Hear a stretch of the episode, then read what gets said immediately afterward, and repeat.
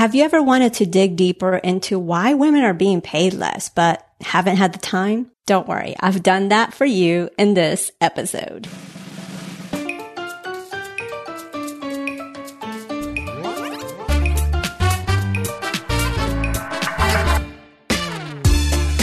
Are you tired of the traditional money advice? Me too. Bienvenida. Welcome to the Her Money Matters podcast. Join me each week for down to earth money conversations that will leave you with more confidence and inspiration to help you take control of your money. And you will probably learn some Spanish along the way too. ¿Lista? You ready? Empecemos pues. Let's get started. Hola, ¿cómo estás? Hey there, how's it going? This is Jen Hemphill, your host, and I am grateful you chose this podcast. June marks four years of Her Money Matters. When I started, my mission was to make money simple for you, to share other women's stories so you knew you weren't alone in this journey. And it has grown to now to make sure that you are ultra confident in your financial life. Why? Because we are still in general making less. And I strongly feel that the more we know and understand about our finances, the more confident we become, which then leads to be strong and effective advocates for ourselves and our money, which of course can lead to making more money because we are negotiating better. What you will learn in this episode. I'm going to share with you some of the stats that caught my attention that you normally don't hear about. I'm going to also share with you four reasons we make less that can't be ignored, as well as my simple formula that can lead us women to making more money. For today's shout out or La Mención Semanal, I want to recognize Shannon, Jojo, and Savannah for their recent contributions in our community. Sometimes life gets busy. Sometimes we hit these blocks or these challenges that maybe we don't want to talk about. But recently, Shannon, Jojo, and Savannah have definitely made some comments, some questions, uh, cheered other people on that definitely have been acknowledged. So thank you. So let's go ahead and get on to today's content. So here are some of the stats that caught my attention that you normally don't hear about. And in today's show notes, I will be linking these sources. So if you want to read more into this, I will make sure to link these sources. So the grabbing stat number one is that the gender wage gap we hear about is misleading. So a place called Glassdoor looked at pay information shared by the site's users, including over 500,000 full-time salaries. And it found that 54% of the gender wage gap connected to the differences in jobs and industries. So, meaning if it's a job or a career that is more male dominated, then therefore that gender, that's where that gender pay gap was basically prominent. Okay. And experience and education drive a smaller portion of that gap. Other research from Francine Blau at Cornell University also supported this, where they found that the majority of the pay difference can be explained by differences in occupations and jobs. It was also looked at if the pay gap would disappear once you take into account differences between the men and women's level of education, experience, occupation, job title, and location. And when they looked into it, the gap shrinks a lot, but it doesn't go away. So once, when you adjust for those things, women actually make 94.6% cents to every male dollar. Of course, this is in general and it's not broken down into different ethnicities. So I thought that was really interesting and I wanted to make sure that you were aware of. And you probably thought of this because I've thought of it before, but we get so bogged down into the news. Oh, the gender wage gap is, is big, you know, all that good stuff. But what we can learn from this is that we need more women in these male dominated jobs and industries. And that is happening, right? But it's happening little by little. It doesn't happen all at once. So that was stat number one. Stat number two that was grabbing to me was that not sharing our salaries can hurt our negotiation efforts. So if you are going for an interview and they ask you, what did you make at your previous job? Which is, can be typical, right? For a candidate But sometimes what they have found uh, in a study was that it disproportionately hurts women. So in PayScale survey of over 15,000 full-time workers, about half of the participants said they had been asked this question, while men who refused to disclose what they earned were rewarded with 1.2% higher salaries. Notice that they refused to disclose it. Women who did the same suffered, which I find interesting. Women who didn't disclose their salaries saw a 1.8% decrease in their final offers compared to men. So research has over time proven time and time again that disclosing your salary particularly hurts women and minorities. So I find that interesting. So there could be a different, different reasons for this. Uh, it could be that uh, we're perceived as demanding and and what what are we usually right? Like in general in the stereotype we are more i don't want to say conceding that's not the right word but more kind of not wanting to uh, riff any feathers right? So when we stand up for ourselves it could be well she's needy or she's high maintenance right? So it could be those type of things right and there was another study done in 2006 by Babcock that they did with a, with a couple people that explained why women are less likely to negotiate their salaries. And this is why, because when they do, they are penalized, right? So they, sh- in their study, they found that women who negotiated faced a penalty of 5.5 times that faced that, uh, you know, in comparison men. So I find that interesting and that's kind of disheartening because it's like you want to negotiate, right? because you want to advocate for yourself. But if you do, it can hurt you.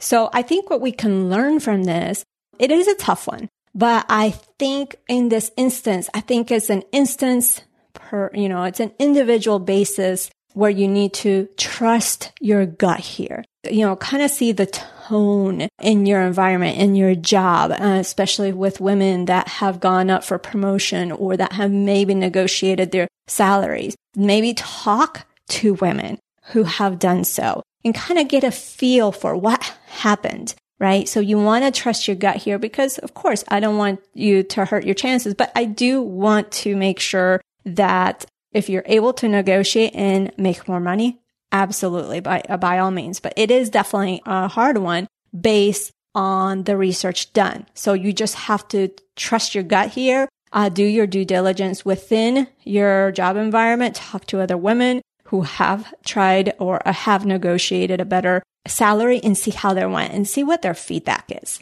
Grabbing stat number three was that when we negotiate, we tend to ask for less than men.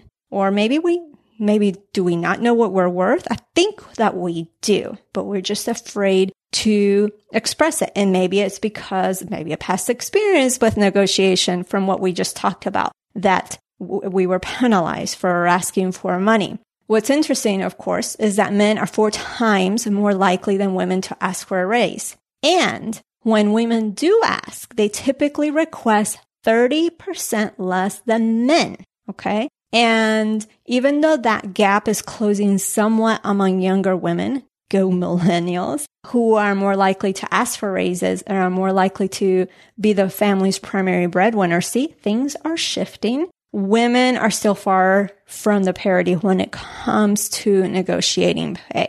So why don't we? Is it because we don't know what we're worth? Maybe, but I think that we do. We just don't, we know what we're capable of, but we don't value it as much as we should in general. That may not be you, right? But in general. And maybe it's because we're perceived as bossy, uncompromising, or difficult, right? Going back to that earlier stat that negotiating or not negotiating can hurt us, right? I think as far as what we can learn from this is that we need to rally and encourage each other. We need to share what has worked with us in negotiating. We need to be examples to our sisters so they can know what to ask for. So I hope a breakdown of those stats was uh, helpful for you. And I found them very interesting. I hope that you found them interesting. Again, I'm going to be linking before we jump into today's content, keep your ears peeled for a unique reveal I'll be sharing midway through the show. It's something special just for you. The resources in the show notes, if you just want to dig deeper and nerd out and read everything, by all means, go for it. So I also want to share with you some four reasons that I think we make less that can't be ignored. So for one, we are nurturers and naturally we just want to help. Like no questions asked, right? We want to help with no ask in return. Like that's how our, our nature is. We're nurturers. So our thoughts are first and foremost helping, right? So that's one reason is that we just tend to want to help, right? I know for me, like there's uh, things that I just want to help, but I don't ask for anything in return. Obviously in business is different but I do find myself, okay, this could have been an opportunity to make money, but I didn't. I just wanted to help, right? And also another part, second reason is that we tend to ignore uh, when looking at the gender wage gap that as women, we also take a break from our careers to take care of our children or to take care of our aging parents. So that's a part of why we are making less overall right? Because we just take that break. Because again, we're nurturers. We prioritize our family. Uh, first and foremost. So we just take a break. And so when we take a break from our careers, we're not making money, right? Even though things are shifting where uh, some women aren't taking a break and then their husbands or partners are staying at home taking care of the kids. So some things are shifting or the woman is taking a break from the career, the traditional nine to five job, but uh, starting a, stay at home business, right? So things are shifting, but that's something that can't be ignored. And our, the third reason is that our priorities and interests are different just naturally, which may lead to a career that is not one of the higher paid ones, right? So if you look at the different career fields that are paid well, like, I don't know, engineering, or is engineering still paid well? Or things with computers. Yeah, there's some women in uh, there, but where we where our interests are again, this is in general.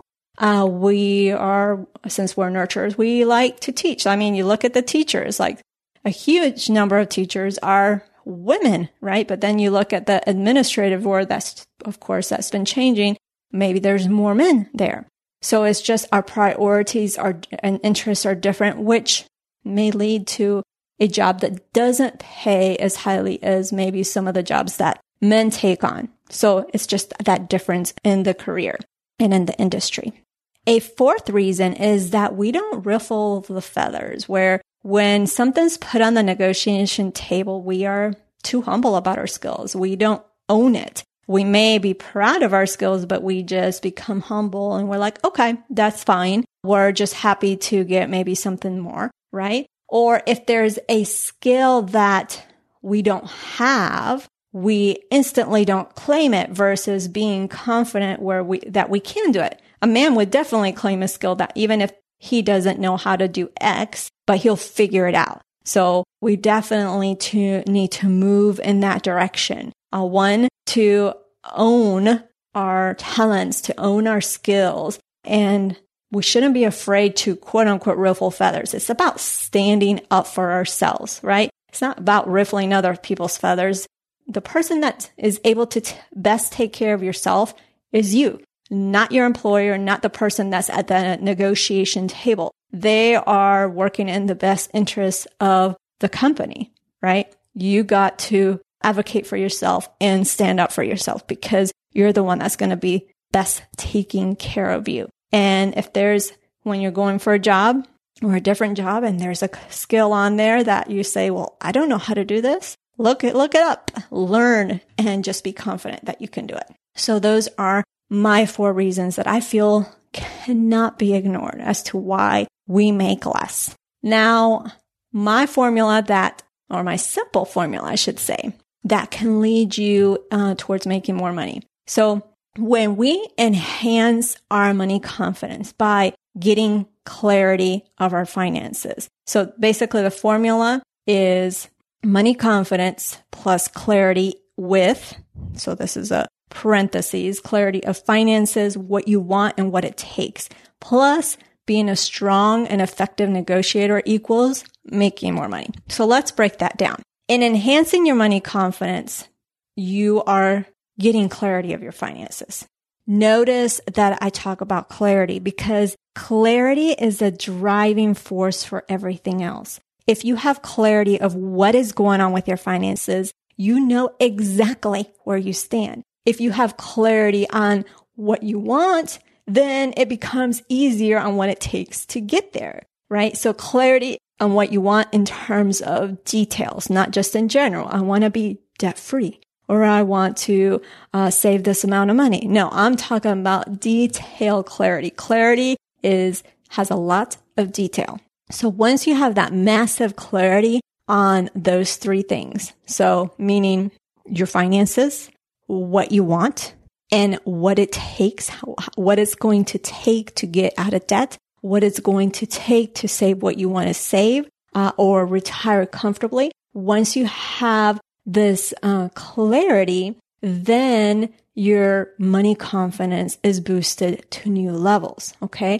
This in turn will drive you to be a strong and effective negotiator that will lead to making more money because you have all the clarity you need. So basically just my simple formula again is actually clarity first, right? So the, you need the clarity of three things. Finances plus what exactly do you want? Not just getting out of debt, right? But really detail as to how much the debt is and why you want it, as well as what it takes. So you need clarity of your finances, what you want and what it takes then you, once you do that, you can become a better negotiator. Cause, because if you know you have clarity on your finances, you know what you want, what it takes, you're going to know, okay, you know what? I need X amount of money, X, an extra amount of money every single month, which can lead you to uh, know, okay, I'm going to negotiate my salary, but you need clarity as to by how much. So a factor is what you need at home. Another factor is what you deserve at your job, those type of things. So clarity on those three things, finances, what you want, what it takes, that leads you to become an effective, a stronger negotiator and which also you add on money confidence that can lead you to making um, more money. So I hope that makes sense. If it doesn't, if it's not clear, speaking of clarity, let me know in our community. Phew. Okay. So that was a lot. I want to hear from you. What are your thoughts on this matters? Let us know your experience. Maybe you've had some certain experience in negotiating, maybe something that you learned, something that's worked for you. Let us know in our community on Facebook. Let us know your thoughts on this matter. And I can't wait to hear from you. If you are needing a boost in your money confidence or help in gaining clarity on your finances, I encourage you to check out the Her Money Matters Academy over at hermoneymattersacademy.com, where you will find free and paid resources available to you. There is even some bonus free resources that you can get access to when you complete certain things uh, as you go through the resources. So, and setting up your account is free. Now, if you have a copy of the My Daily Money Ritual, you already have a taste of this um, for the Her Money Matters Academy. But FYI, I want you to know I have added more goodies in there. So be sure to check that out. In the next episode, we talk to Patrice Washington, who shares with us how she got it all, how she lost it all, and how she came back even stronger. That is a wrap for today. I thank you for listening. I hope you enjoyed this show. You can check out the show notes and all the resources over at jenhemphill.com forward slash 166. Again, all the resources are found in the show notes. Also, don't forget if you love this episode, I would greatly appreciate if you share it with a friend, a stranger, your colleague, your family member, because you never really know what is going on in a person's financial life just because we don't declare it to the world. So just the sole fact of sharing this episode of this podcast could potentially make an impact. It could potentially give them that push and motivation and inspiration to keep going. So I appreciate you listening and remember that we release new episodes every first and third Thursday of the month. Talk to you soon. Ciao.